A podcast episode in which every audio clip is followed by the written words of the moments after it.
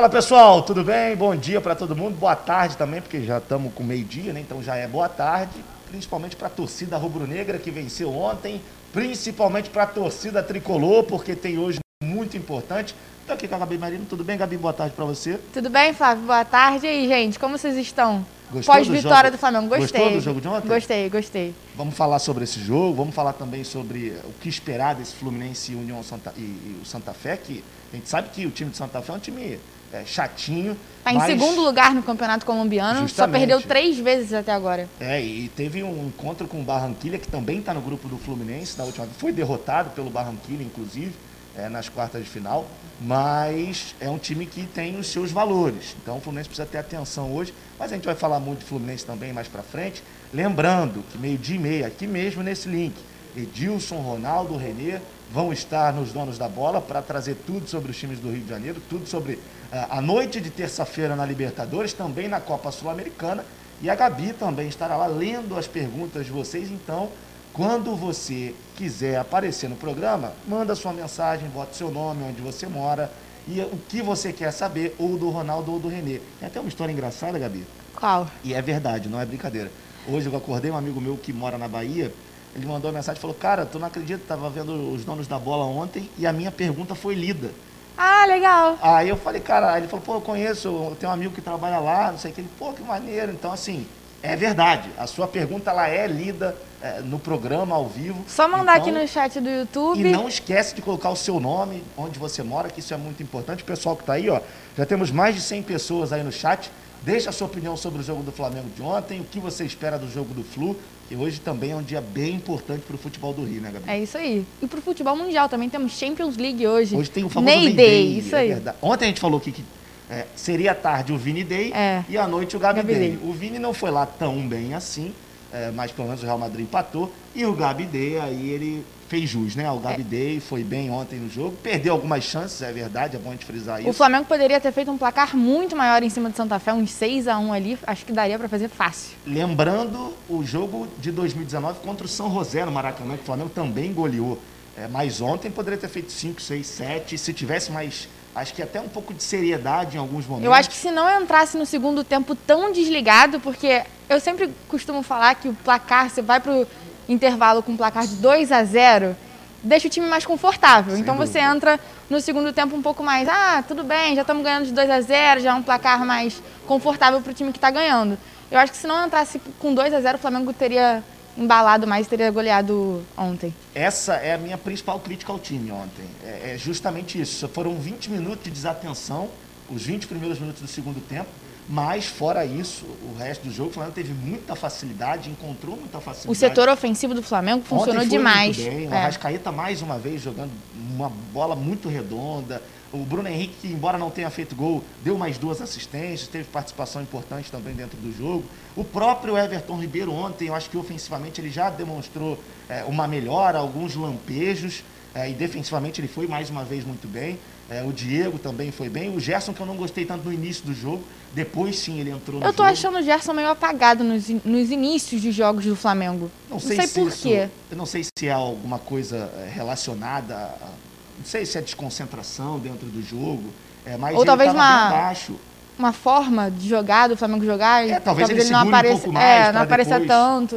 Porque você jogando com o Diego, com o Gerson, é difícil, porque o Gerson, principalmente, ele tem que fazer... Alguém tem que marcar ali para ajudar os zagueiros. Mas, ao mesmo tempo, ele tem que se tem apresentar que sair, lá isso na frente. Então, assim, para ele pode estar sendo muito cansativo fazer esse trabalho, mas, assim, depois também de 30 do primeiro tempo, aí ele entrou no jogo, aí ele pegou a bola, botou debaixo do braço, e aí quando ele faz isso, ele dita o ritmo do time do Flamengo. Isso aí é evidente. Mas eu acho que o torcedor, eu estou vendo muita gente incomodada nas redes sociais, criticando a atuação do Flamengo. Eu acho que está na hora de desfrutar, né, meus amigos? Porque Libertadores a gente sabe como é traiçoeira, embora a La Calera seja um time bem mais frágil do que o Flamengo fez a sua obrigação, venceu por 4, poderia ter feito 5, 6, e mantém o 100%, o que é mais importante. 2 jogos, 2 vitórias, agora você sai para jogar na próxima semana contra a LDU, ao que tudo indica, na altitude, e mesmo assim você já tem uma gordurinha na Libertadores. Se você não perde para a LDU, aí você já bota um pé e meio na próxima fase. E Flávio, você falou ontem aqui que a La Calera gosta de jogar com bola longa. O gol saiu exatamente assim, uma bola longa, e aí o atacante foi e meteu a bola na rede. Todas as jogadas do La Calera ontem foram assim, todas elas. Começava lá atrás, aí tentava trazer um pouco o Flamengo para o seu campo. O Flamengo repetiu a estratégia que fez com o Vélez, de colocar 5 jogadores no campo de ataque. O quarteto, né, o Arrascaeta, o Everton Ribeiro, o Gabi, o Bruno Henrique e o Gerson. O Diego ficava nessa sobra e a todo instante a La Calera posicionava os seus homens de meio campo no campo de ataque. Para quê? Para você gerar pelo menos uma igualdade numérica. E aí você tem uma oportunidade maior e melhor de, quem sabe, construir uma jogada interessante. Mas o Flamengo ontem soube se defender muito bem, né? Principalmente se a gente não pegar esses 20 primeiros minutos do segundo tempo. Foi um time até que... teve uma constância bacana, acho que o Bruno Viana, embora ele tenha falhado no gol da La Calera... A minha única crítica é a zaga do Flamengo. Todo jogo toma gol. Não dá para acontecer. É evidente, assim. Acho que o Rogério tem esse problema. Tem que treinar mais o setor defensivo. Ele precisa organizar melhor isso. Mas eu acho que ontem a impressão do Bruno Viana foi uma impressão positiva, pelo menos para mim. Acho que ele falha no gol, isso aí é normal. Eu acho que é até um pouco de desentrosamento com o Arão, que quando sai o gol, a imagem que passa é o Bruno Viana reclamando com o Arão. Ah, você tinha que ter falado. Então, assim, é algo que só o tempo vai... E isso passa muito também por você mudar a zaga o tempo inteiro. Justamente. No jogo passado já era Gustavo Henrique, o William Arão, aí depois Bruno Viana. Com o Gustavo Henrique. E aí vai mudando e você não... Isso tá me lembrando muito o Flamengo do Domi, que mexia muito, principalmente na zaga. Mas eu acho que, na cabeça do Rogério, a zaga hoje é Arão e mais um. Arão e Rodrigo Caio. Mas sem o Caio, eu acho que o Bruno Viana ontem ganhou ponto e eu acredito que ele permaneça entre os titulares. Eu acho que a bola aérea, que geralmente vinha sendo um problema, ontem o Flamengo não sofreu tanto. E nas quebradas do goleiro do La Calera, a defesa do Flamengo estava bem postada. O Bruno Viana antecipou algumas, o Arão também antecipou algumas. O Sainz, que entrou no segundo tempo, que fez o gol, foi o jogador mais perigoso do time da La Calera.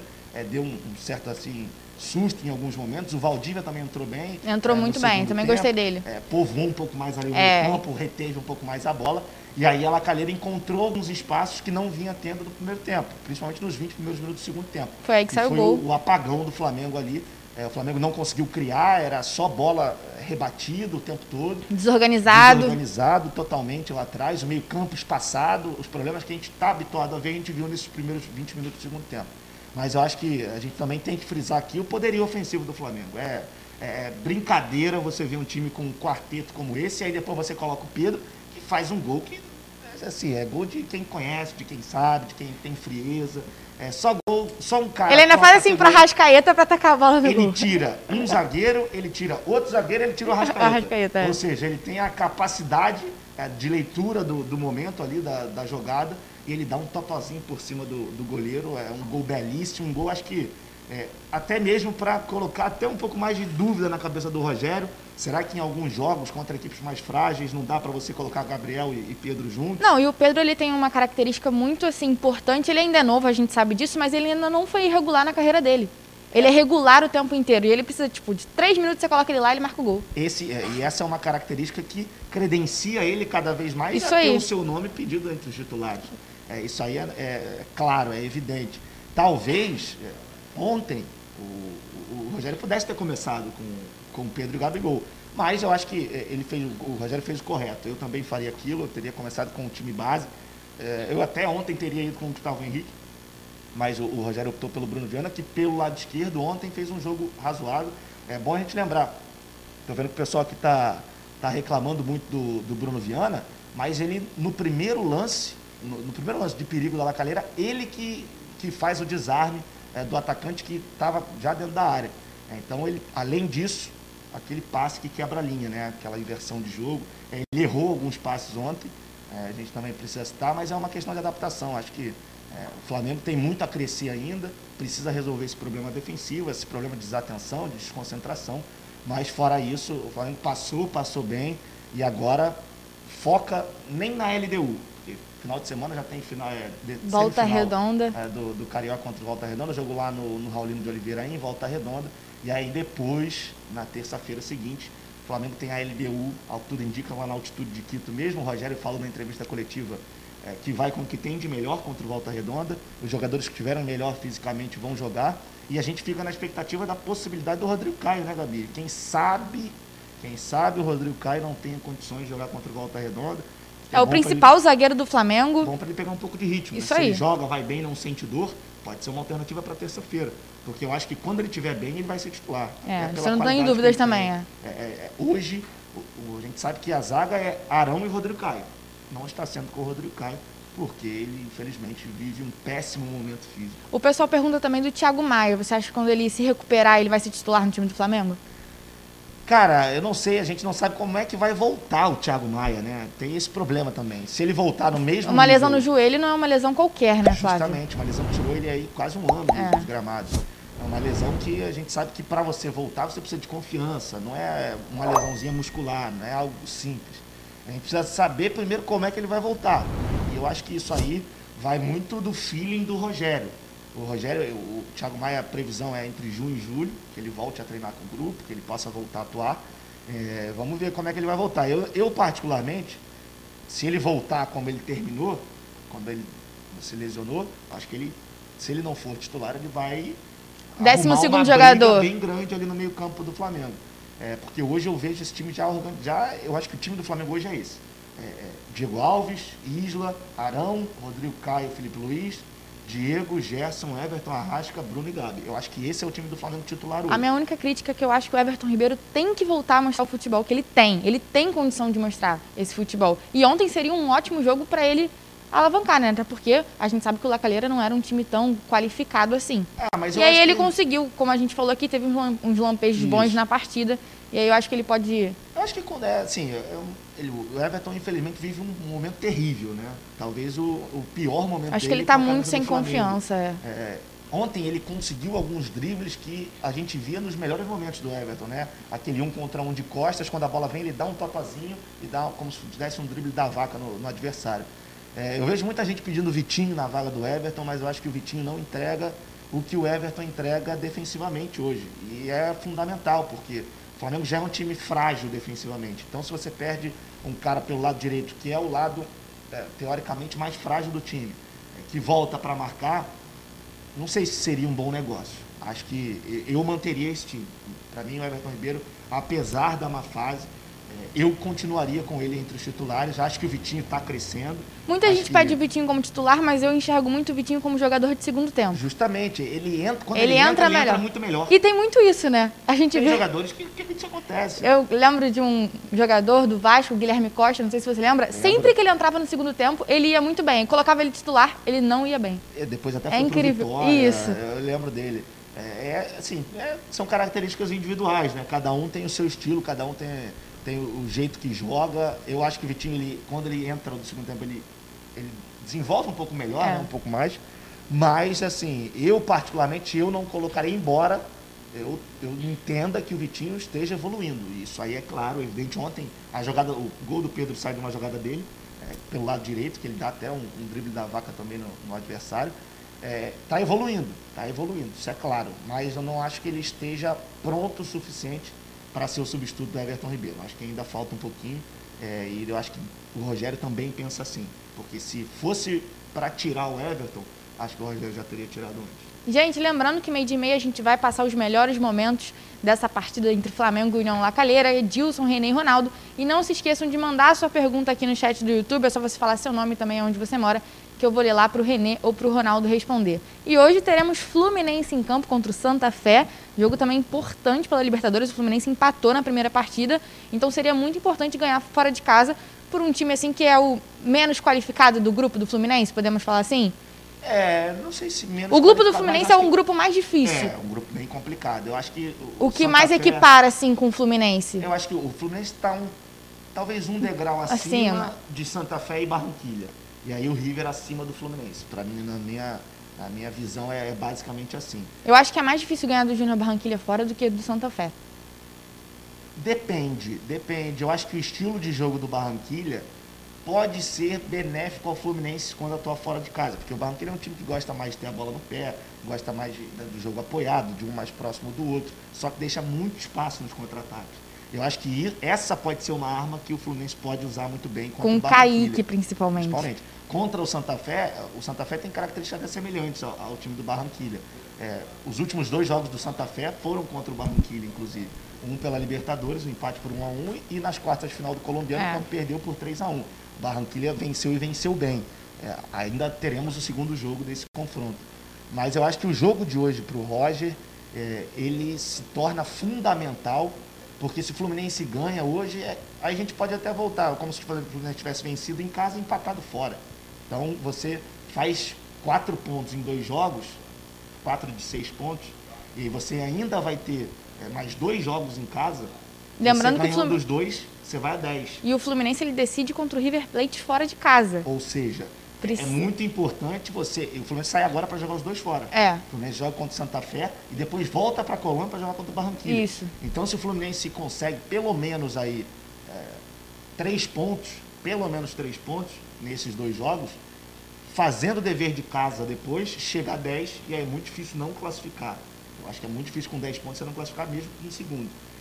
Mas tudo passa pelo jogo de hoje. Era a mesma coisa que a gente falou ontem em relação ao Flamengo. Eu acho que se o Fluminense vence hoje, o Roger tem mais tranquilidade, até mesmo para as semifinais do Campeonato Estadual, que já estão aí na porta, já começam no final de semana. E eu estou ansioso para ver o que o Roger vai armar desse time, se o time do Fluminense vai ser um time parecido ou igual com o que atuou contra o River, ou se ele vai fazer uma ou outra mudança, porque agora, teoricamente, você pode sair um pouquinho mais, você vai ter um pouco mais de liberdade para jogar. Então, eu quero ver o que o Roger vai armar desse Flu, que a gente precisa frisar aqui também, né, Gabi? É uma vergonha o que aconteceu com o Fluminense lá na Colômbia.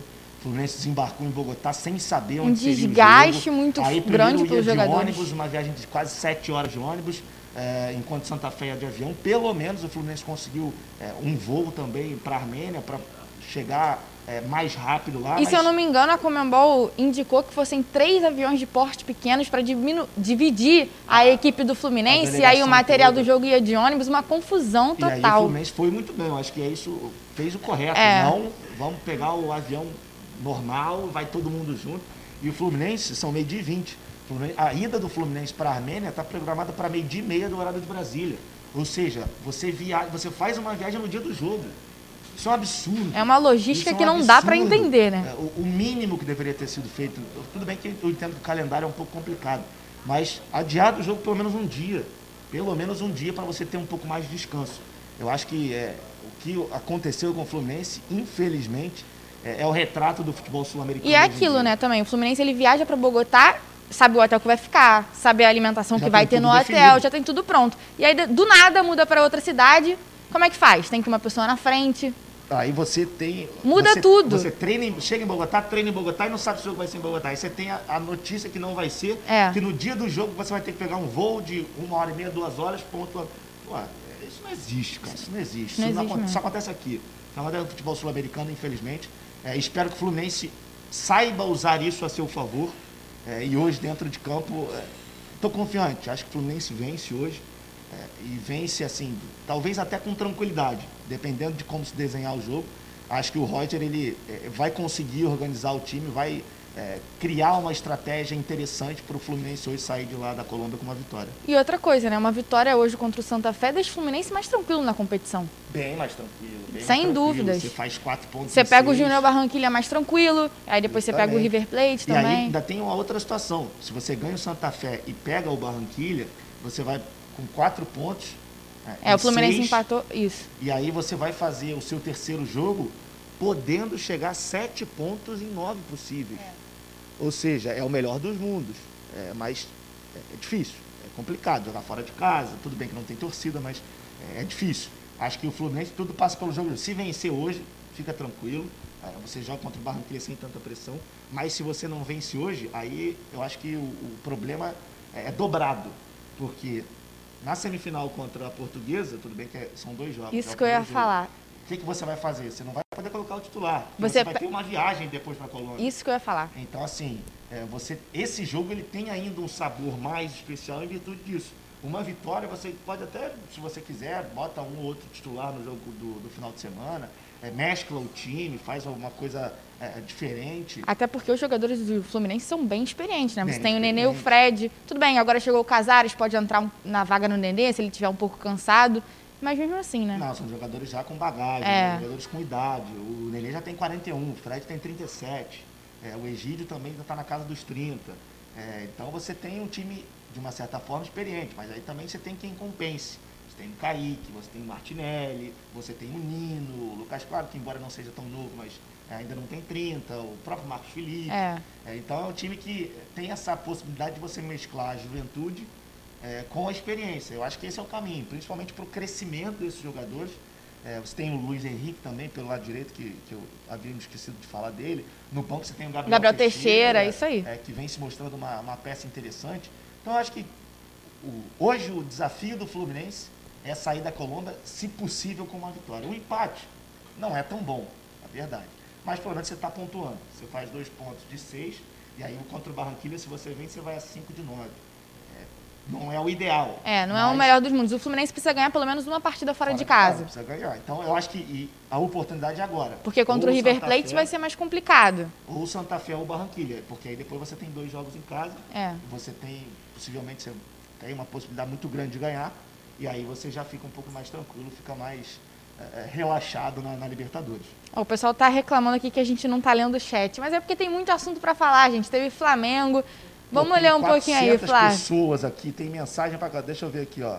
O Rondi está aí, o Marcela, a Claudinha, o Francisco, o Rômulo, o Ninho, o Alexandre, deixa eu ver mais quem, Rodrigo, Marcelo, o Rômulo aqui. O Rômulo até deu uma zoada, queimaram os secadores da Antizada. Mas hoje vai ter secador também. Hoje vai ter secador. Como diz Edilson Silva, a turma do Seca-Seca já tá ligada. A Seca-Seca já tá assim. Tem o Rodrigo aqui, o Rômulo, o Wanderson, deixou o palpite dele, 2-0 Flusão. O Luiz Farias aqui, fala dos pênaltis que não marcaram pelo Flamengo, foi garfado ontem, de fato, ontem tiveram 2 lances. Não tínhamos VAR.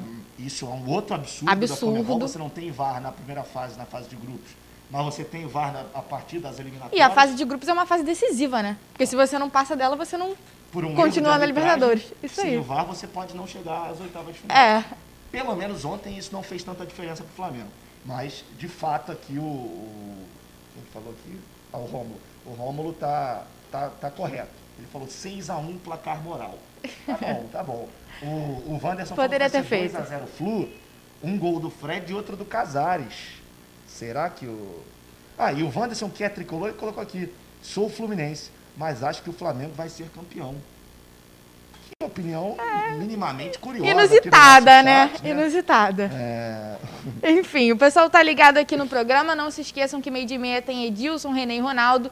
Manda sua pergunta aqui no chat também com o seu nome e aonde você mora, que eu vou ler lá pro René ou pro Ronaldo responder. Lembrando que hoje tem Fluminense na Libertadores, jogo importante. Também teremos Champions League, Ney Day. O Brasil inteiro tá ligado aí nessa partida. Entre PSG e Manchester City. Deixa eu só ler aqui uma mensagem do meu amigo Provérbios, porque esse amigo aqui geralmente está na minha live também lá no meu canal e ele sempre tem palavras maravilhosas. E ainda que tivesse o dom de profecia e conhecesse todos os mistérios e toda a ciência, e ainda que tivesse toda a fé de maneira tal que transportasse os montes, e não tivesse o amor, nada seria. Está aí a mensagem do Provérbios nesta quarta-feira maravilhosa. Nossa produção está falando aqui que é Renato Russo. Renato Russo. Então, olha só, a gente tem aqui, ó. A gente tem pessoas gabaritadas na nossa equipe que sabem basicamente de onde vêm essas coisas. Então, Provérbios, mande mais, porque isso acalenta o nosso dia, isso traz a gente... Aqui, ele falou que tem um trecho da música do Renato Russo que cita isso. Então, imagino que a ideia tenha sido mais ou menos aí. Então, gente, o Aquece Donos da Bola também é cultura. Também tem letra de música, também tem mensagens maravilhosas. E a gente espera que, obviamente, vocês todos tenham uma ótima quarta-feira. Já são 12h25 aqui, que eu estou olhando no meu relógio. É isso aí. Está na hora da gente partir, né, Gabi? A gente liberar aqui para o Edilson daqui a pouquinho, daqui a 5 minutos. Edilson, Renê, Ronaldo. A galera toda do Donos, a Gabi vai estar lá também lendo a sua mensagem. Então, se você quiser que a sua mensagem seja lida lá, manda aqui no chat, manda nesse chat aqui mesmo. Fala, meu nome é fulano de tal, eu moro em tal lugar, a pergunta é para o Renê e eu quero saber isso. E aí a Gabi vai lá, ao vivo, vai ler e óbvio. Não se esqueça, essa é uma possibilidade. Se você mandar um superchat, é certo da sua pergunta ser respondida lá no estúdio dos Donos da Bola. E daqui a pouquinho, Edilson, Ronaldo, René, a galera toda para falar muito da vitória do Flamengo e principalmente desse jogo do Fluminense de hoje contra a equipe do Santa Fé. Não é isso, Gabi? É isso aí, Flávio. Um beijo, gente. Tchau, até amanhã.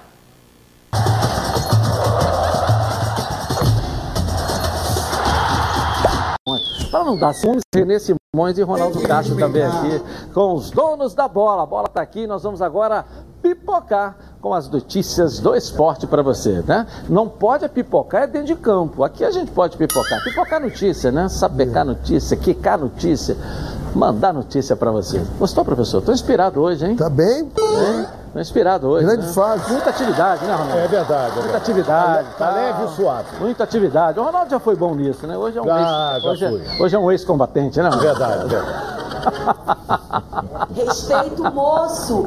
Melhores momentos da goleada, linda goleada do Flamengo na Libertadores ontem no Maracanã, na tela da Band pra você. E aí, ó. Aí é o primeiro gol do Gabigol, uma jogada, olha bem, jogada fácil, tocou a bola, se ele toca a bola com muita facilidade, o Gerson meteu, o Arrascaeta tocou no meio e o Gabigol fez o gol. O Flamengo sufocou o time chileno, que não conseguia sair da sua defesa. Então o Flamengo sufocou, chegou a 2-0 nesse lance aí, que o Bruno Henrique domina, toca pro Arrascaeta, que domina e bate de perna direita, no canto esquerdo do goleiro, fazia 2-0 o Flamengo. 3 contra 3, viu? É, porque o time deles saiu, quando tomou o primeiro gol, eles abriram, eles saíram, foram pra cima. E você falou isso ontem aqui, né? Eles saíram. Agora, o gol deles eu achei o cara bem adiantado, hein? Vai passar agora aí, ó, o gol deles. Esse lance aí. Olha lá, olha o centroavante, olha lá. Ele partiu, sabe? Eu acho que não tava não. Sei lá, eu dormi com isso na minha cabeça, tava impedido. Mas não pode meter entre os dois zagueiros, isso aí que não pode acontecer. Agora tá bom, já queimaram minha língua aqui, ó. Lá onde eu assisti, não mostraram isso. Aqui agora na Band mostraram que ele estava atrás. O que não pode acontecer é um lançamento entre os dois zagueiros. Isso não pode acontecer, aconteceu. Aí eu quero até mandar um abraço pro meu amigo João Guilherme, que tem gente finíssima. É, grande João. Grande Johnny. Aí, então... João Guilherme está em grande fase também, hein, João Guilherme? Ontem... Na hora do gol foi incrível o que ele falou, né? Ele é um fantástico narrador. Que deboche. Agora, o Everton Ribeiro, a gente precisa falar um pouco sobre ele, né? Não é o mesmo jogador, né? Não estou encontrando defeito, não, gente. A gente precisa tratar do Everton Ribeiro ou dar uma 220 nele para ele voltar ou saber o que está acontecendo. Ou vocês não pensam dessa maneira? Olha, eu vou adiantar uma informação aqui envolvendo o Flamengo. O Everton Ribeiro é moeda de troca. O Flamengo vai negociar o Everton Ribeiro. Talvez pro futebol árabe. Pro futebol árabe. O Diego que roubou. Olha lá. Pé direito, hein? Agora tinha que mostrar o lance anterior aqui. Nossa senhora.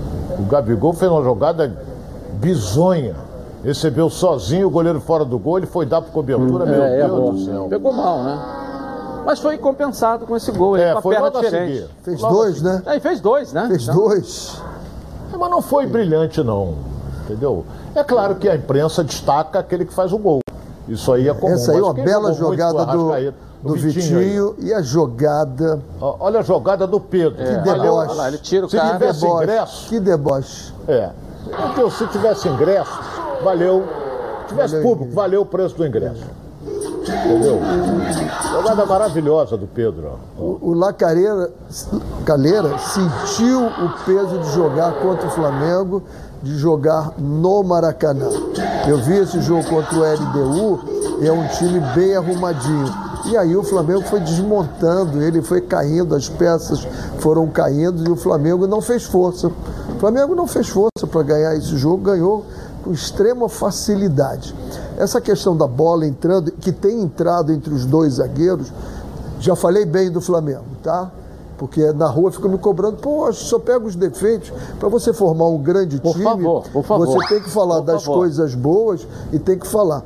Aí ficam culpando a zaga. Não é a zaga. Quando essa bola vem em lançamento, não foi um chutão, foi um lançamento muito bem feito. Por quê? Esse jogador no meio-campo, ele estava em condições de fazer o lançamento. E não é a característica que o Flamengo dificulta muito esses lançamentos. Por isso você pode jogar com a tua linha mais adiantada, que vai sair um chutão, não sai um lançamento. Quando ele pega com a tranquilidade que ele pegou, com o espaço que pegou para fazer o lançamento, aí essa zaga, que é sempre mais adiantada, a linha do Flamengo, corre esse risco. Olha lá. Aí a gente começa a falar mal do Arão, falar mal do Bruno Viana. Não é isso. Não é do... O que acontece... Estava em condição legal, sim, no meio da zaga. E o lançamento foi feito com absoluta tranquilidade. Ninguém pressionando essa bola. Essa bola estava descoberta. E todo mundo de olho na bola, exatamente. Né? E essa bola, quando está descoberta, a zaga tem que vir um pouco mais para trás, para não dar tanto espaço. Mas o erro é lá na frente. E aí sai sempre na conta dos zagueiros. O Renê colocou bem, vai para a conta dos zagueiros. Agora, ninguém esperava aquele lançamento lá da lateral direita para o meio. Quer dizer, havia um espaço, um buraco grande entre o Arão e o outro zagueiro, o Bruno. Entendeu? Então, havia espaço. O lançamento perfeito. Entre os dois, o centroavante correu e fez o gol. Agora, o Flamengo ontem mostrou claramente que o cabeça de área chama-se Diego. Ah, o chute dele aí, ó. Entendeu? Chama-se Diego. E o Gerson é o segundo volante. Cabelinho novo, tal, diferente, mas entrou bem. Né? Muito bem ontem de novo, né, Ronaldo? Agora, bem, né? O Flamengo joga assim agora. O Diego é que é o volante e aí se revezam, né? O Gerson é o segundo volante. O Flamengo está jogando assim. E olha, tomou o gol e não se apavorou, porque o time chileno não foi sufoco, não. Aí daqui a pouco faz o terceiro, faz o quarto. Era para ganhar de uns 6-7 pelas oportunidades criadas. Ok, e o Pedro, né? Depois do jogo ele falou sobre esse gol, falou dessa vitória do Mengão. O debochado. Pedro, o debochado. O debochado, com deboche o gol que ele fez. Vamos botar o Pedro para falar, né? Depois do jogo ele falou desse golaço. O Vitinho fez a grande jogada ali para a direita. Ele deu um passe firme, né? Eu dominei bonito também. Ameacei dar no Gabi e driblei para dentro. Veio o outro dando um carrinho. Eu vi que ele deu o carrinho. Seu chute é bater nele. Dei mais uma para a direita e o goleiro saiu. Eu tive que cavar, né? Ali acho que todo atacante tem que ter uma frieza ali na frente do goleiro, senão o goleiro abafando o chute de cima dele. E graças a Deus pude contribuir com um gol bonito para ajudar o Flamengo a sair com a vitória. Mas ali tem que ser frio na frente do goleiro. Merece o Puskas? Pode ir pra lá? De 2021 é o gol mais bonito que eu vi até agora. Foi o gol mais bonito em 2021. Merece ser enviado pro Puskas? Provavelmente, vamos ver os outros, mas é um gol de equilíbrio, de visão, de saída, dribles curtos. Eu não quis dizer ganhar o Puskas, ele merece ser indicado. Puskas, né? Merece ser indicado, sim. E o que ele falou, Ronaldo? O que você achou aí? Ele é simples, né? Muito. O Pedro é simples. Tu vê que ele é um Flamengo contratou, hoje ele pertence ao Flamengo, e ele não fica de carinha amarradinha, não fica nada no banco de reservas. Entendeu? Então ele tá sempre atento, tá sempre vendo. Agora, o gol que ele fez... Eu sempre fui fã do Pedro. Agora no Fluminense ele não fez um gol assim, de passar por um, passar por dois, o goleiro sair, se ele dá forte, o goleiro pega. O que ele fez? Ele deu uma cavadinha, matou inteiramente o goleiro. Excelente. É claro que futebol é resultado, e o Flamengo ganhou mais uma goleada, aquela história toda. Mas se você acompanhar a manifestação do torcedor, o torcedor quer ver aquele Flamengo ganhando de 4 e jogando da maneira que jogava. E ele não joga da maneira que jogava, com futebol de exibição, de competitividade, na época, lá atrás, do falecido treinador do clube, né? E eu falecido porque ex-treinador, tá? É vivo e com saúde, graças a Deus. Falando um monte de coisa, por aí, lá em Portugal, toda hora fala besteira, joga alguma coisa, mas é uma outra história, né? Aí você vê um pouco de uma insatisfação da torcida, por exemplo, segundo tempo, reclamaram o início, segundo tempo. Eu não sei, o professor, mas você vê isso? Ontem eu acho que não se justifica, não. Eu acho que ontem o Flamengo jogou o que precisava jogar para ganhar de 4, como ganhou. Não vi absolutamente. E eu venho sempre dizendo o seguinte, tem que melhorar algumas coisas, né? O Flamengo joga como o Santos, sempre toma gol, mas vai lá e faz muito. É verdade, faz muito. Mas se você quiser ter um equilíbrio, nas últimas 6 partidas tomou gol o Flamengo. Então isso é uma coisa preocupante, porque aí vai pegar um jogo contra o Vasco, não vai conseguir fazer gol, como é que faz? mas fechar é demais. Mas ontem eu não vejo por que reclamar de ontem, não. O jogo estava tão fácil que em determinado momento dava a impressão que o Flamengo não estava querendo jogar o jogo, mas é que estava muito fácil o jogo ontem.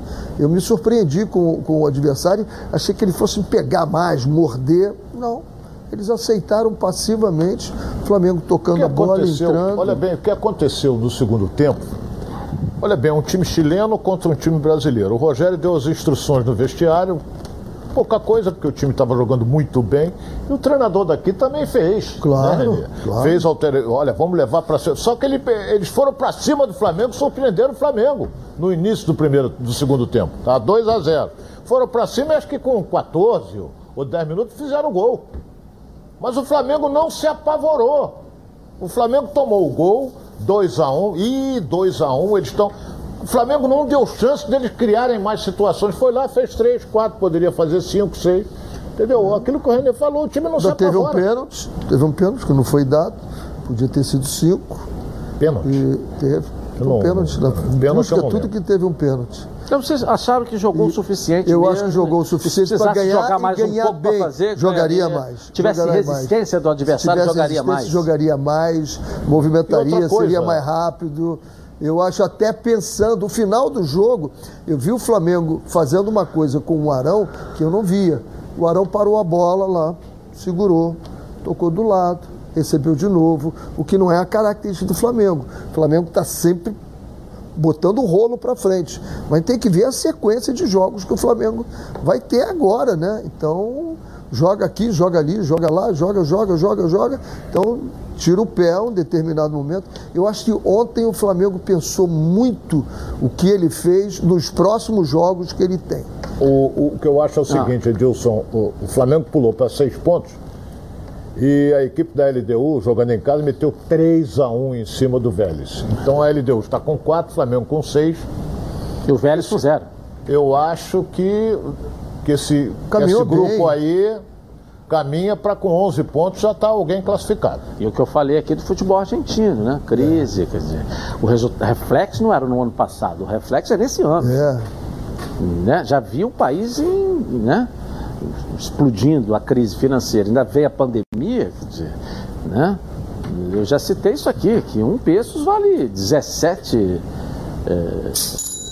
reais, né? Então, olha a diferença. Mas né? perder lá em cima talvez não seja nem parâmetro. Vamos ver como é que vai o Flamengo. Você tem que ter inteligência para jogar lá em cima. Você não pode começar a querer dar velocidade e dar tiro. Trabalha a bola, perdeu em segura, casa, depois foi jogar na altitude, devagar, né? Porque a velocidade da bola... É onde ele joga quarta-feira com a LDU. É o terror, terça. É o terror para os goleiros, né?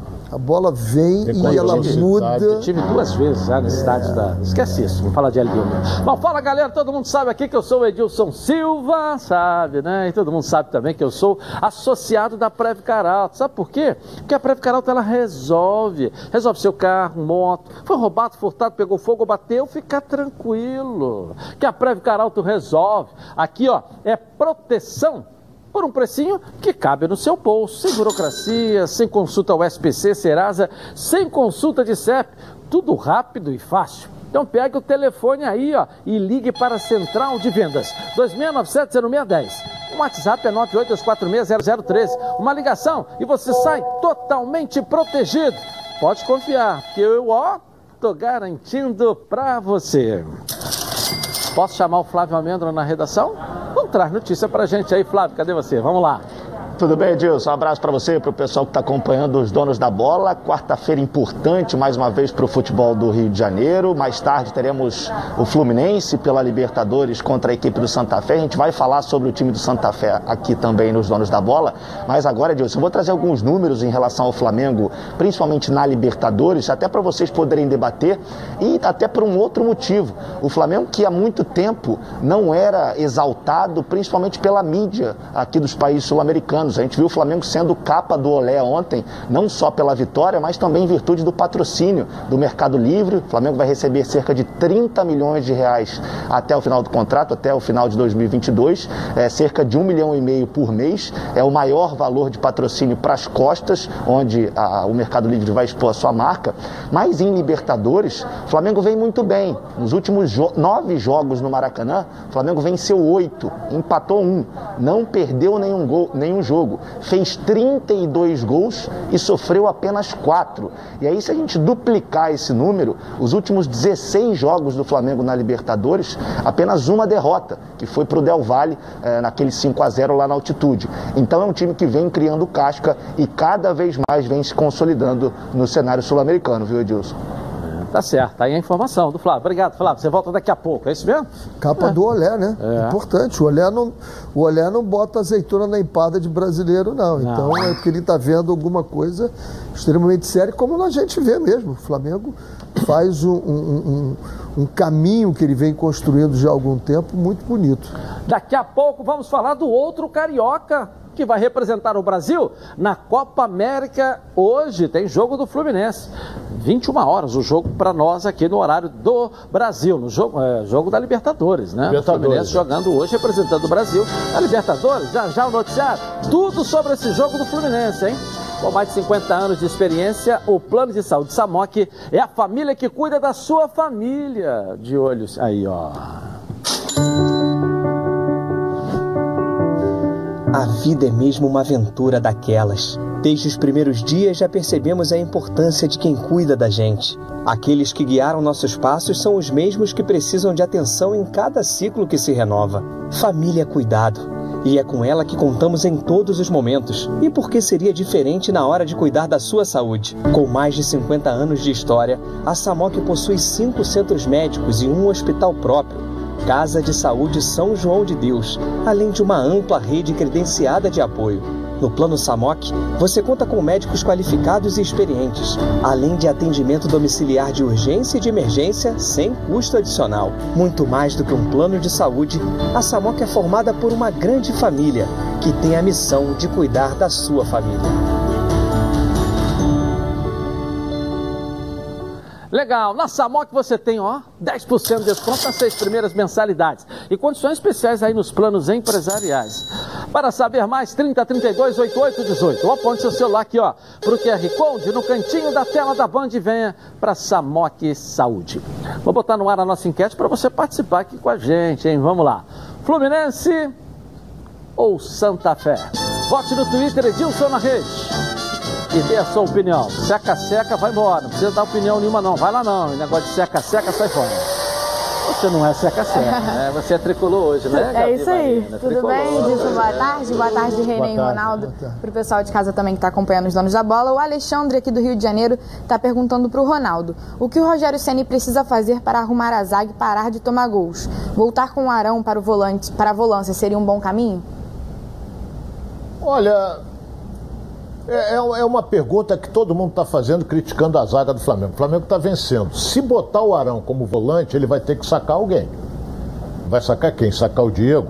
Agora, o Flamengo tem bons zagueiros. É só questão de, na minha opinião, é posicionamento ali. Olha, que os caras estão metendo bola nas costas. Isso aí é questão de treinamento e posicionamento. O resto, eu acho que o Flamengo não tem problema, não. A zaga, para mim, jogou até bem ontem. Jogou bem, agora tomou uma bola enfiada no meio dos dois. Isso acontece. Obrigado, você volta já. Tá certo? E eu volto também, logo após o intervalo comercial. Voltamos então aqui na tela da Band. Olha, tem novidade no Auto Shopping Intendente. O Dudu Nobre vai trazer pra gente, olha aí, ó.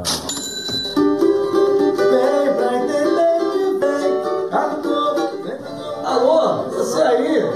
Se liga, o maior polo automotivo da América Latina, com mais de 10 mil veículos à sua escolha. Com vantagens imperdíveis que somente as lojas credenciadas podem oferecer. Visite então o nosso site autoshoppingintendente.com.br. Vem para entender.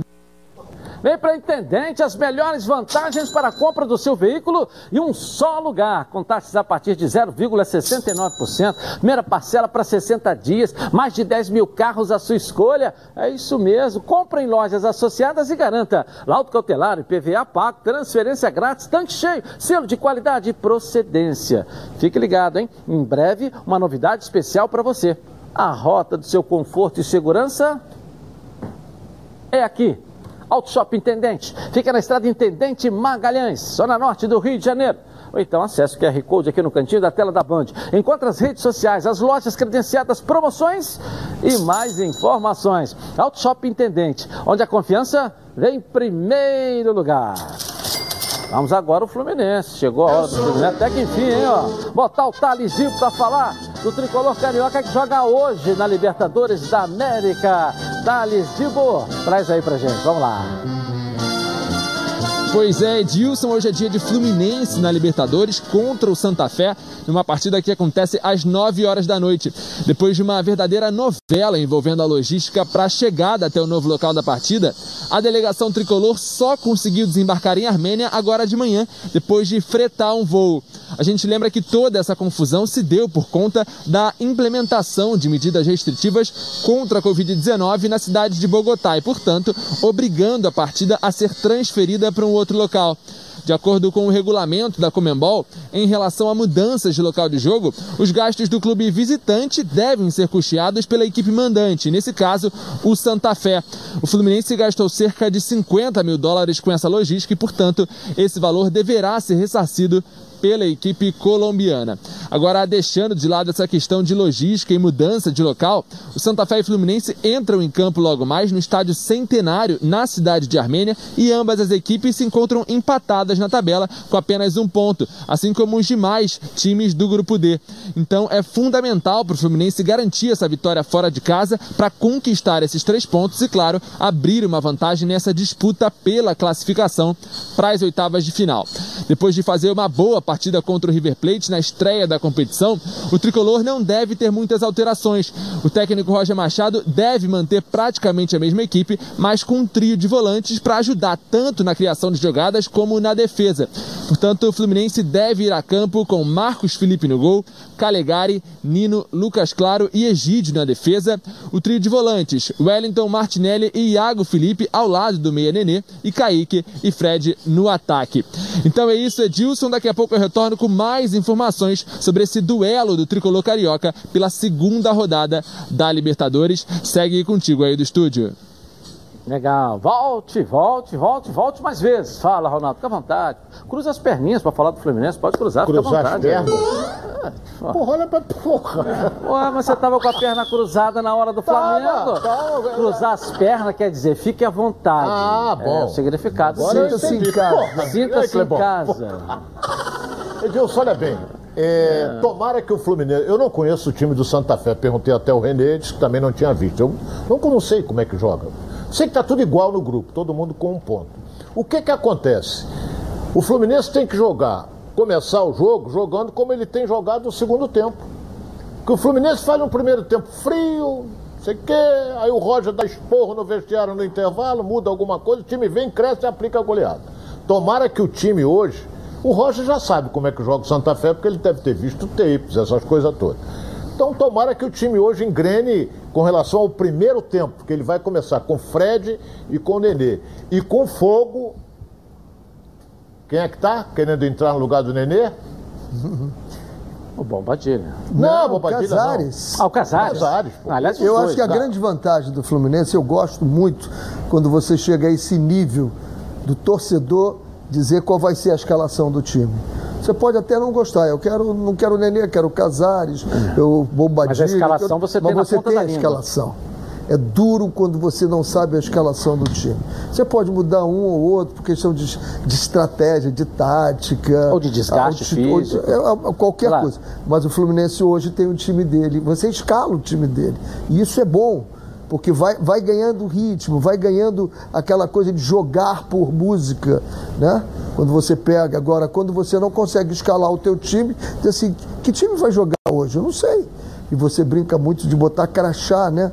Tem que botar o crachá no cara, e eu ainda não sei quem vai jogar aí é duro. Então, eu estou animado com o Fluminense. Eu acho que o Fluminense vai fazer uma campanha boa. Acho que hoje é um jogo muito legal. O Fluminense tem as opções de mudar o jogo agora. Isso é muito bom quando você pode mudar o jogo. O duro é quando você olha para o banco e diz assim, o que eu posso fazer? Trocar 6 por meia dúzia, o Fluminense hoje não troca 6 por meia dúzia. O que acontece, meu caro Fluminense, quando muda, ele muda a característica do time. O que acontece? E o Ronaldo ontem elogiou muito o Roger. O que acontece em função disso. O time do Fluminense é o seguinte, ele tem, o Renê colocou bem, tem um time definido. Automaticamente você tem uma coisa chamada entrosamento. E ele tem 2 caras na frente que são rapidíssimos, que é o Kaique e o Luiz Henrique. Luiz Henrique pega bem o lateral, o Kaique não pega tanto, mas é rápido, porque o Fred não tem essa velocidade toda em virtude da idade dele. Mas os meninos com velocidade podem servir o Fred para fazer gol. Claro. Entendeu? Então... E hoje é até um jogo típico para isso, que é normal que o time da casa se projete. Não, né? E é a característica do Fluminense. O Fluminense não tem essa característica ainda. Eu vejo o Roger tentando em alguns jogos, ele empurrar e fazer essa pressão e a marcação. Uma coisa é pressionar, outra coisa é marcar. Então eu vejo ele fazendo a pressão e a marcação lá em cima. Mas hoje é um jogo para você ficar aqui, usa a velocidade dos garotinhos ali, porque, pô, jogam muito bem e tem alta velocidade. É, e vai ser, Ronaldo, quanto o River Plate, era normal que o time saísse um pouco mais, o River Plate jogasse ali, né? Agora hoje o estilo é diferente, quem joga em casa tem que sair. Eu acho que tem muito o perfil desses 2 jogadores em campo hoje para o Fluminense, porque é normal que o time da casa tente empurrar um pouco o Fluminense, para tirar o Fluminense do seu, que não é um time que joga lá na frente, é um time que espera um pouco. Agora você não pode, por exemplo, o River Plate veio jogar no Maracanã, agora é um time altamente treinado. O River, porra, é um time que vai... Já mereceu perder. Mereceu, mas não perdeu. Então ele toca muito bem a bola. Os jogadores saem com muita facilidade. É um time treinado. Mas fenômeno todo mereceu perder. Sim, mas não perdeu. É, tá bom. Pô, porque o juiz no esporte, no futebol não existe. Mereceu perder, não perdeu. Pô, entendeu? Então eu acho que é um time que corre para classificação. O River, para mim, corre para classificação. E a sorte é que o Fluminense vai jogar com ele na última rodada. Então já pode estar tudo definido. E essa mudança de local hoje do jogo, você tem o quê? Hoje de altitude, só para o torcedor ter uma ideia. O Fluminense joga hoje com 1.400. Onde está o quê? Friburgo? Onde está Petrópolis? Não, Petrópolis é mesmo. Não é mesmo? É, Friburgo, então, um pouquinho mais alto. Friburgo ou Teresópolis, só para o torcedor ter uma ideia. Não altera em nada. 1.000 e pouco. Não altera em nada. Absolutamente nada. Tá vendo? Não altera em nada. Agora lá em cima no morro vai jogar. Não sei, mas aonde vai jogar hoje é só hoje o torcedor ter uma noção. É Friburgo ou Teresópolis, mais ou menos nessa altura. É para ter uma ideia, mais ou menos isso, né? Tá certo? Vamos dar um pulinho na redação aí com o Flávio Amêndola. Cadê o Flávio? E aí, Flávio? Olha, Edilson, já que o assunto é Fluminense, vamos falar um pouquinho do adversário do Fluminense na noite de hoje, o Santa Fé, que é um time que não foi muito bem colocado nas últimas edições da Libertadores, mas fez um ótimo campeonato colombiano, terminou na 2ª colocação e aí nas quartas de final calhou de enfrentar justamente o Júnior Barranquilla, que é o outro colombiano que também está no grupo, assim como o Fluminense, como o Santa Fé e também o River Plate. A equipe do Santa Fé para o jogo de hoje não vai ter o lateral direito, o Arboleda, é um dos principais jogadores do time, ele foi expulso no primeiro jogo contra o Barranquilla, empate por 1-1, e aí o técnico Haroldo Rivera ainda não definiu quem será o seu substituto, pode haver inclusive uma mudança de esquema, mas a tendência é que ele coloque um lateral direito e a provável escalação do Santa Fé está aí na tela para vocês, o goleiro Alves, do lado direito Porras, Torrijano, Palacios Mosquera, Pico, Giraldo, Arias, Osório, Cabadeiro e Ramos. Esse é o provável Santa Fé de hoje, que costuma jogar num 4-2-3-1. Atenção para esse centroavante, o Ramos é um centroavante alto, estilo 9 mesmo, então ele prende muito o zagueiro. O Santa Fé que precisa vencer o jogo, assim como o Fluminense, para ter um pouco mais de tranquilidade, até porque a vida no Campeonato Colombiano não é nada fácil, foi derrotado no primeiro jogo das quartas de final, justamente para o Júnior Barranquilla, e precisa reverter essa situação e ver um caminho interessante seguindo na Libertadores, mas é óbvio, né, Dilson? Hoje o secador vai estar ligado para o time colombiano, a gente espera que o Fluminense saia com um resultado positivo lá da Colômbia. Como é que chama o lateral direito aí, Flávio? O lateral direito chama aí, como é que é? O que vai jogar ou o que está suspenso? O que vai jogar, Porras. viu? Falei pra você que o Porras ia jogar, Ronaldo? Valeu, tá certo. Falei pra você que o Porras estava escalado. O Luiz Henrique, por exemplo, que joga pelo lado esquerdo, ele vai ter pela frente o Porras, ele não pode escorregar. Tudo que é bom vem em três, e é por isso que os azeites Olive oferecem 3 estilos para você saborear o melhor da vida.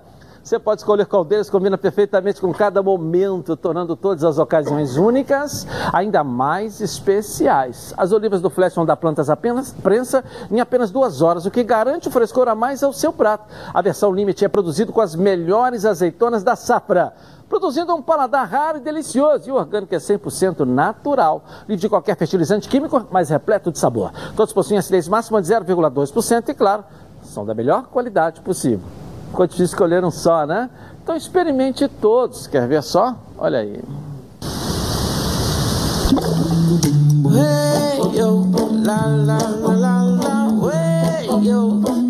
Azeites Olive, 0,2% de acidez e 100% de aprovação. Ficou muito mais gostoso.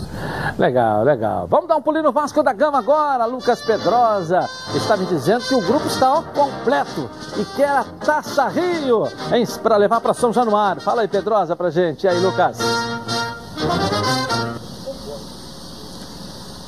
É isso aí, Edilson. O Vasco da Gama está com um grupo de jogadores completo novamente. Lembrando que na semana passada, 9 atletas tiveram uma folga estendida. Lembrando também que na temporada de 2020 eles não tiveram férias. O Vasco da Gama emendou o Campeonato Brasileiro dentro do Campeonato Carioca e também da Copa do Brasil. E por isso eles tiveram esse descanso maior. Mas nessa semana, tudo certo. E o técnico Marcelo Cabo quer continuar também trabalhando essa equipe, visando a Série B do Campeonato Brasileiro, que só começa no final de maio, mas principalmente... nesse momento, a Taça Rio do Campeonato Carioca. O Vasco enfrenta o Madureira às 3h15 da tarde em Conselheiro Galvão no próximo sábado.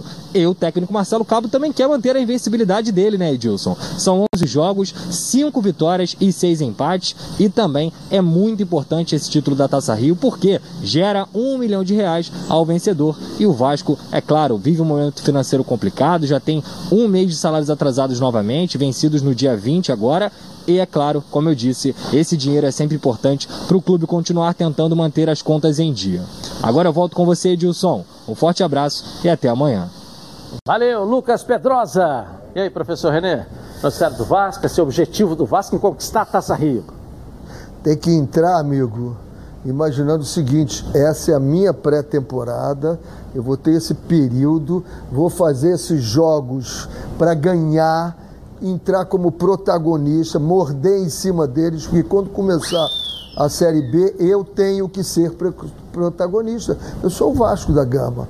E o Vasco da Gama, volto a repetir, você escala o time deles, aonde é que você vai ter a dúvida? Vai ser o Léo Jabá ou vai ser o Peck? Né? Onde é que você vai colocar o Rômulo ali? Vai sair quem dali? Né? Então, mas o Vasco já está todo escaladinho, todo montado, com um sistema de jogo já que eu gosto, o treinador, ele gosta de muita velocidade, ele de vez em quando fecha o time dele, puxa para trás e começa a meter velocidade em cima. Acho que o Vasco vai se preparar bem aqui e tem grande chance de fazer um ótimo início. É importante. Os 3 pontos iniciais de uma competição são tão importantes quanto os 3 últimos. Às vezes começa devagarzinho, lá no final, às vezes não dá para recuperar 3 pontos, não. Olha, 3 pontos iniciais do Vasco, como fizeram diferença na Taça Guanabara. E aí, Ronaldo, esse é o objetivo do Vasco aí de conquistar a Taça Rio, focando também nesse segundo turno agora. Por exemplo, eu acho perfeito. Entra de cabeça para conquistar a Taça Rio, porque você já, se você, por exemplo, vai mal na Taça Rio, você, o espírito para estreia no Brasileiro já é outro. Se você conquista a Taça Rio, uma semana depois tem a estreia na Série B e já entra o time bastante motivado para enfrentar, que o Vasco joga em São Januário na estreia da Série B. Então eu acho que é fundamental ele ganhar. Ganhou, ele vai entrar motivado para a Série B, que começa uma semana depois. E o trabalho está no caminho certo, então, segundo o professor Renê Simões. Você concorda também, Ronaldo? Concordo. Daqui a pouco a gente já vai ter o time do Vasco de cabeça. Ainda não tem, mas vai ter. Faltam uma ou duas peças ali que ele pode mudar. Rômulo e Jabá. Uma ou duas peças. Pode ser. O Jabá tá no momento do Jabá. O garoto joga bem, o Peck. Está muito bem ele. Muito bem, mas o Jabá foi muito bem também. Então vamos ver como é que ele vai ficar, como é que ele vai armar. Pode até o Rômulo ser banco nesse time do Vasco, pode. É, que o Andrei está muito bem. E daqui a pouco o Andrei se projeta também. Daqui a pouco você tem um Thales voltando também, né? Olha aqui, voltando uma banco. Hein? Eu acho que eu também. Pelos últimos jogos dele, ele volta no banco, esperando recuperar o que ele foi em 2020. Aí você vê a diferença de elenco para esse ano, né? Nós estamos falando do Thales, que vai voltar, e vocês estão dizendo, vai ser reserva. Reserva. Você vai ser mais uma opção, coisa que o Vasco não tinha. Ele tirava um e ia colocar quem? Agora não, agora você tem um elenco também. Mostra, né?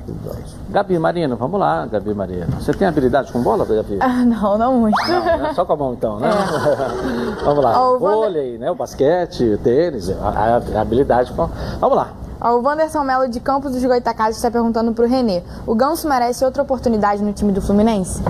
O Ganso vai merecer todas as oportunidades que o grande futebol dele merece. Agora, é preciso que ele se decida a jogar o futebol nos moldes de hoje. Porque ele ainda joga o futebol nos moldes de quando ele começou a jogar. Não cabe mais, mas ele joga muito. Ok, eu vou rapidinho no intervalo comercial e vou voltar. Tá bom. Da bola. Voltamos então aqui na tela da Band.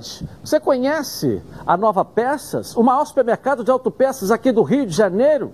Tudo que seu carro precisa em um só lugar. Na Nova Peças você encontra os melhores produtos com os menores preços para o seu carro, como motor, suspensão, freio, arrefecimento, som, pneus, além de acessórios como rack, engate, tapete, calota, baterias, lubrificantes, iluminação e muito mais. São mais de 4 mil metros de loja com mais de 50 mil itens nas linhas nacionais e importados. E estacionamento privativo. Na Nova Peças tem tudo que o seu carro precisa. Venha conhecer a Nova Peças, né? 2 unidades em Jacarepaguá e na Estrada Coronel Pedro Correia, 74, em Curitiba. Sica, próxima ali à Estrada dos Bandeirantes, esquina com a Transolímpica. E em Campo Grande, na Estrada das Capoeiras, 149. É para Nova Peças, o maior supermercado de autopeças do Rio. Tudo que você precisa em um só lugar. Débora Cruz vai trazer o noticiário do Botafogo. Lateral Jonathan deu uma coletiva no Milton Santos e ela traz o que ele falou pra gente aqui. O noticiário do Fogão também. Cadê a Débora? Vamos lá, Débora.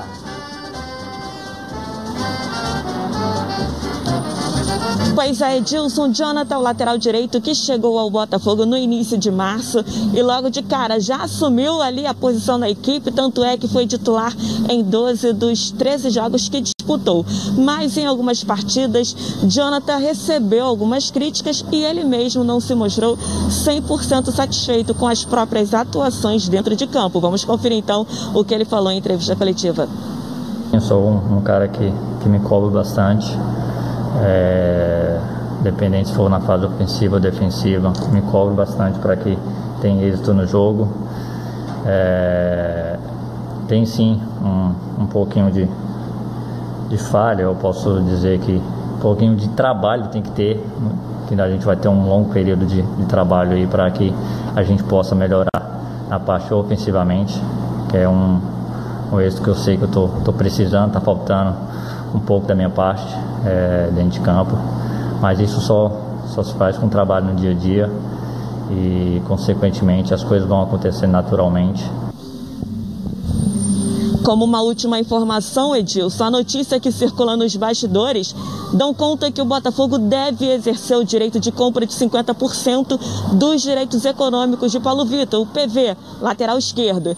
Ele, que pertence ao Nova Iguaçu, está emprestado ao Glorioso até o dia 30 de dezembro. Para adquirir metade dos direitos do atleta, o alvinegro vai ter que desembolsar pelo menos R$300 mil. Vale lembrar que ele, né, em pouquíssimo tempo, o jovem jogador vem se destacando, tanto é que já caiu nas graças da torcida, inclusive ele deu 2 assistências na goleada do último domingo em cima do Macaé. Edilson, uma boa contratação, né? Eu volto com você aí no estúdio. E garoto, obrigado, Débora, um beijo pra você. Garoto, e conquistou jogando. jogando. Eu acho que o Botafogo precisa de mais um lateral direito, já tem o Jonathan. Eu gosto da dupla ali, tanto faz o Canu com o Gilvan, como o Canu com o Souza. Eu acho que vão bem. Gosto do lateral esquerdo. O Pedro Castro é um jogador que vai compor. Isso dá para você deixar o Riso um pouquinho mais adiantado, o Friso um pouco mais adiantado, e aí você vai montando dali para frente o Botafogo. Faz aquela espinha que eu sempre gosto de fazer. E esse período agora vai dar tempo para o Botafogo descobrir o time.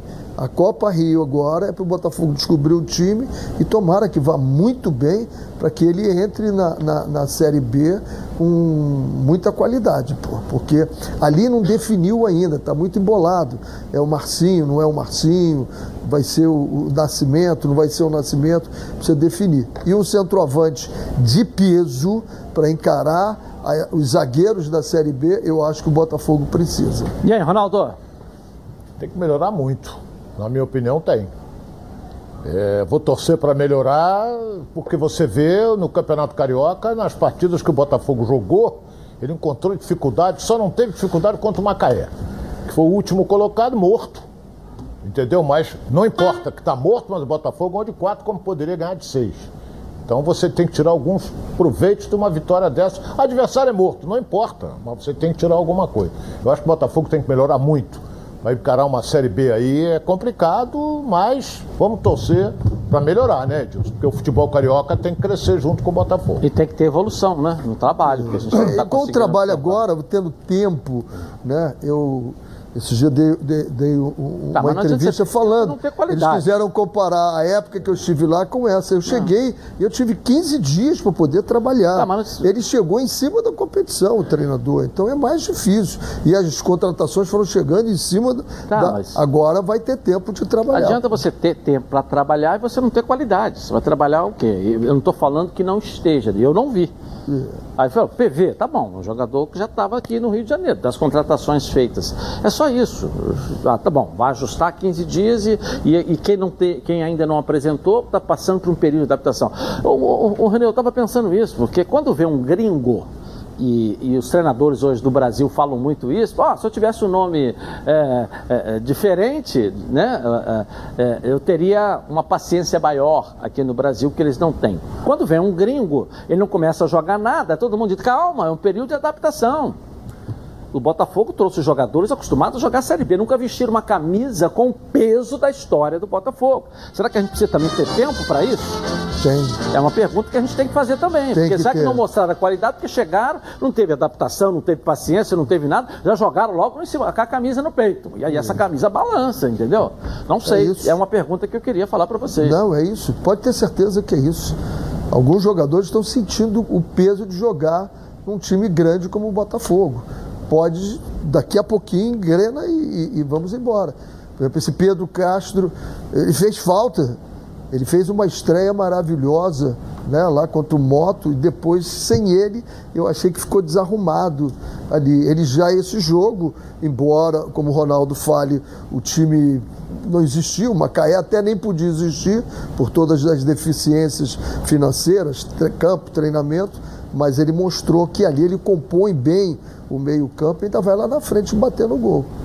Ok. Bom, e agora uma super dica para você que gosta de frutos do mar. Olha aí, ó. A Toca da Traíra, com muita alegria e satisfação, comunica que está preparada conforme todas as medidas da OMS. Venha matar a saudade do nosso delicioso pintado na brasa. Consulte horários de funcionamento em nosso site. Toca da Traíra, o melhor peixe do Rio. Legal. Bom, vamos voltar com o Flamengo e o Bruno Cantarelli. Vai trazer as notícias da manhã de hoje. O time do Flamengo que goleou ontem na Libertadores da América. Cadê você, Bruno Cantarelli? Vamos lá. Exatamente isso, Edilson. O time que entrará em campo contra o Volta Redonda na semifinal do Campeonato Carioca vai depender do departamento médico e da análise do setor de fisiologia do Flamengo. Isso porque 3 dias depois da semifinal contra o Voltaço, o Flamengo tem um jogo importantíssimo pela Copa Libertadores da América. Na altitude de Quito, no Equador, o time enfrenta a equipe da LDU. O técnico Rogério Ceni garantiu que respeita e muito o Campeonato Carioca e que vai mandar a campo contra o Volta Redonda o melhor Flamengo possível. Jogando sempre o melhor Flamengo possível, tentando sempre as vitórias, dando a importância devido a cada competição, seguindo um planejamento que foi feito no começo do ano, quando nós optamos por começar o Campeonato Carioca, com uma equipe praticamente sub-20, né? Com exceção de um ou outro atleta, depois incorporando essa equipe, e em alguns jogos, 3 ou 4 jogos, nós usamos o time completo nessa competição, e nós damos a importância, nós sabemos o quão é importante ser campeão, o quanto é importante ser campeão pelo Flamengo. Mesmo com a goleada por 4-1 contra o Unión La Calera, coroada por um golaço do Pedro, o Flamengo ainda recebe muitas críticas dos próprios torcedores em relação ao desempenho defensivo. Em mais uma partida, o time sofreu gols, mas o técnico Rogério Ceni gostou do desempenho da zaga do Flamengo no último jogo. Eu achei uma atuação boa da defesa, eu achei uma boa atuação, interceptaram a maioria das bolas, no primeiro tempo poucas chances de gol, no segundo tempo nós tivemos aqueles 15 minutos que da volta do segundo tempo, onde quando está 2-0 ao seu favor, é natural que o adversário arrisque um pouco mais, né? E aí a gente caiu um pouquinho naqueles 15 minutos do início do segundo tempo, depois voltamos a jogar bem, acabamos o jogo novamente jogando bem, mas assim, dessa vez eu acho que nós tivemos uma boa atuação defensiva, não vou dizer uma excepcional, mas uma boa atuação defensiva. O treinador mudou a escolha, ao invés de Gustavo Henrique e o Arão, ele mandou a campo Bruno Viana e o Arão como a dupla de zaga titular do Flamengo contra o La Calera. Fato é que a defesa ainda não inspira a confiança de todos os torcedores rubro-negros. O Flamengo sofreu 12 gols nos últimos 7 jogos. Muita exigência em relação ao trabalho do técnico Rogério Ceni, que tem conquistado vitórias importantes, ou algo que tem que se prestar atenção, o desempenho defensivo da equipe do Flamengo. Eu volto com você, Dilson, aí no estúdio. Ok. Obrigado. Valeu, Bruno Cantarelli. Gabi Marino, vamos lá, Gabi Marino, traz pra gente aí, vamos lá. Ó, o Beto Ferreira de Brasília tá perguntando pro Ronaldo, tá na hora do Pedro e do Gabigol jogarem juntos? Será? Isso aí todo mundo tá querendo dizer que tem que jogar juntos, eu acho que tem que jogar um. Os dois juntos pra mim fica muito complicado, é uma opinião minha, eu acho que fica meio complicado, porque eles têm, o Gabigol é um pouco mais rápido do que o Pedro, ele é um pouco mais rápido do que o Pedro, agora o Pedro é mais centroavante do que o Gabigol, na minha opinião. Então eu acho que tem que ser, eu acho como tá, deixa no segundo tempo, se o Gabigol começar a errar, aí joga o Pedro, e o Pedro quando entra faz gol, entendeu? E o Gabigol tá fazendo gol também. Eu vou rapidinho no intervalo começar e vou voltar na Band. Está na Band?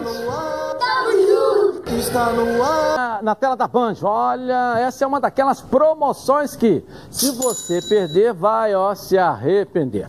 Agora você pode ter uma internet UOL com TIM Live Ultra Fibra com 15% de desconto e o dobro da velocidade. Isso mesmo. Você contrata uma velocidade de 150 mega e leva 300 mega por apenas R$ 106,25 por um ano no débito automático. Aproveite esse desconto para navegar sem travar em uma ultra velocidade. A TIM Live Ultra Fibra também traz muito conteúdo online com notícias e esportes, além do TIM Games, uma plataforma de jogos online para você jogar sem travar. Ligue agora, 0800 880 4141. Acesse teamlive.tim.com.br. Aproveita essa promoção aí, hein, galera, porque é por tempo limitado. É para TIM Live Ultra Fibra, eleita 5 vezes campeã no prêmio Melhores Serviços do Estadão e 2 vezes no prêmio Canaltech. Liberte o poder da sua internet. Vamos voltar ao Thales Dibo com as notícias do Fluminense que joga hoje pela Libertadores. Cadê, Thales Dibo, você? Vamos lá, tá contigo aí. Estamos de volta, Edilson, trazendo mais informações sobre esse confronto entre Fluminense e Santa Fé. E olha, esse será o primeiro duelo do tricolor carioca contra uma equipe colombiana na fase de grupos da Libertadores. E além disso, é a primeira vez que as duas equipes se enfrentam numa partida oficial. Ao longo de toda a história, os dois times se enfrentaram em 3 oportunidades, mas todas elas como amistosos. E o Fluminense leva vantagem, já que venceu 2 vezes. A expectativa para esse jogo é é enorme e os torcedores estão muito confiantes no bom desempenho do Fluminense logo mais. A gente lembra que o Fluminense precisa garantir uma vitória fora de casa se quiser depender somente de si para se classificar para a próxima fase da competição. Portanto, para atingir os 10 pontos, além de vencer o Santa Fé, logo mais o time de Guerreiros precisa garantir mais 2 vitórias dentro de casa. E olha, agora falando um pouco sobre o adversário do Fluminense dessa noite, o Santa Fé, o time é o 5º maior vencedor do campeonato colombiano com 9 títulos, mas não ergue uma taça desde 2016. No retrospecto contra brasileiros na Libertadores, nos últimos 14 encontros, o time colombiano venceu apenas 3 vezes, sendo 5 empates e 6 derrotas. Então é isso, Edilson, é clima de Libertadores, Santa Fé e Fluminense às 9 horas da noite. Claro, a gente deseja muita sorte para o tricolor carioca. Eu volto contigo aí no estúdio. Valeu, valeu. Obrigado aí, Thales Gibo. Domingo tem Fórmula 1 aqui na tela da Band. Na Itália, terra da Ferrari. Vamos ver? Coloca aí. Portimão não é uma das cidades mais conhecidas por brasileiros que vêm a Portugal. Mas este território do sol e do verão ganhou destaque com a Fórmula 1. A 282 quilômetros de Lisboa, um paraíso de férias, praias e lazer. Uma cidade que conta a história do passado e pensa com o esporte no presente. Repleta de grandes hotéis e alguns dos melhores resorts e redes de restaurantes da Europa, onde o moderno e o tradicional andam juntos. O autódromo foi inaugurado em 2008 e hoje é um dos mais modernos da Europa. Localizado a 16 quilômetros do centro da cidade, em 2020 foi homologado pela FIA com o grau 1, que dá autorização para receber as mais importantes provas do automobilismo. Um circuito rápido. Por aqui já passaram testes de equipes, pneus, motores, tudo ligado à Fórmula 1. O traçado com 16 curvas em meio a subidas e descidas agrada demais aos pilotos, que deram ao autódromo o apelido de montanha russa, e promete para este domingo um sobe e desce de muitas emoções.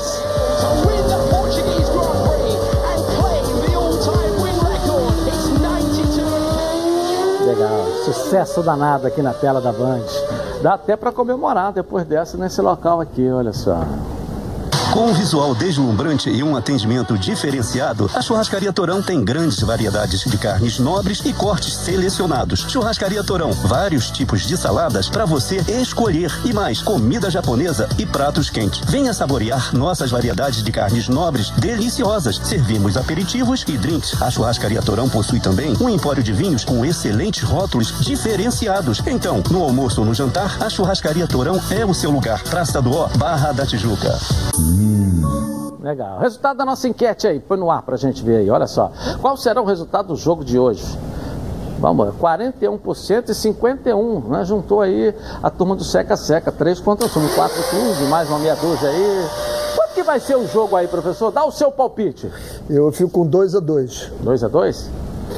Ronaldo Castro, seu palpite aí.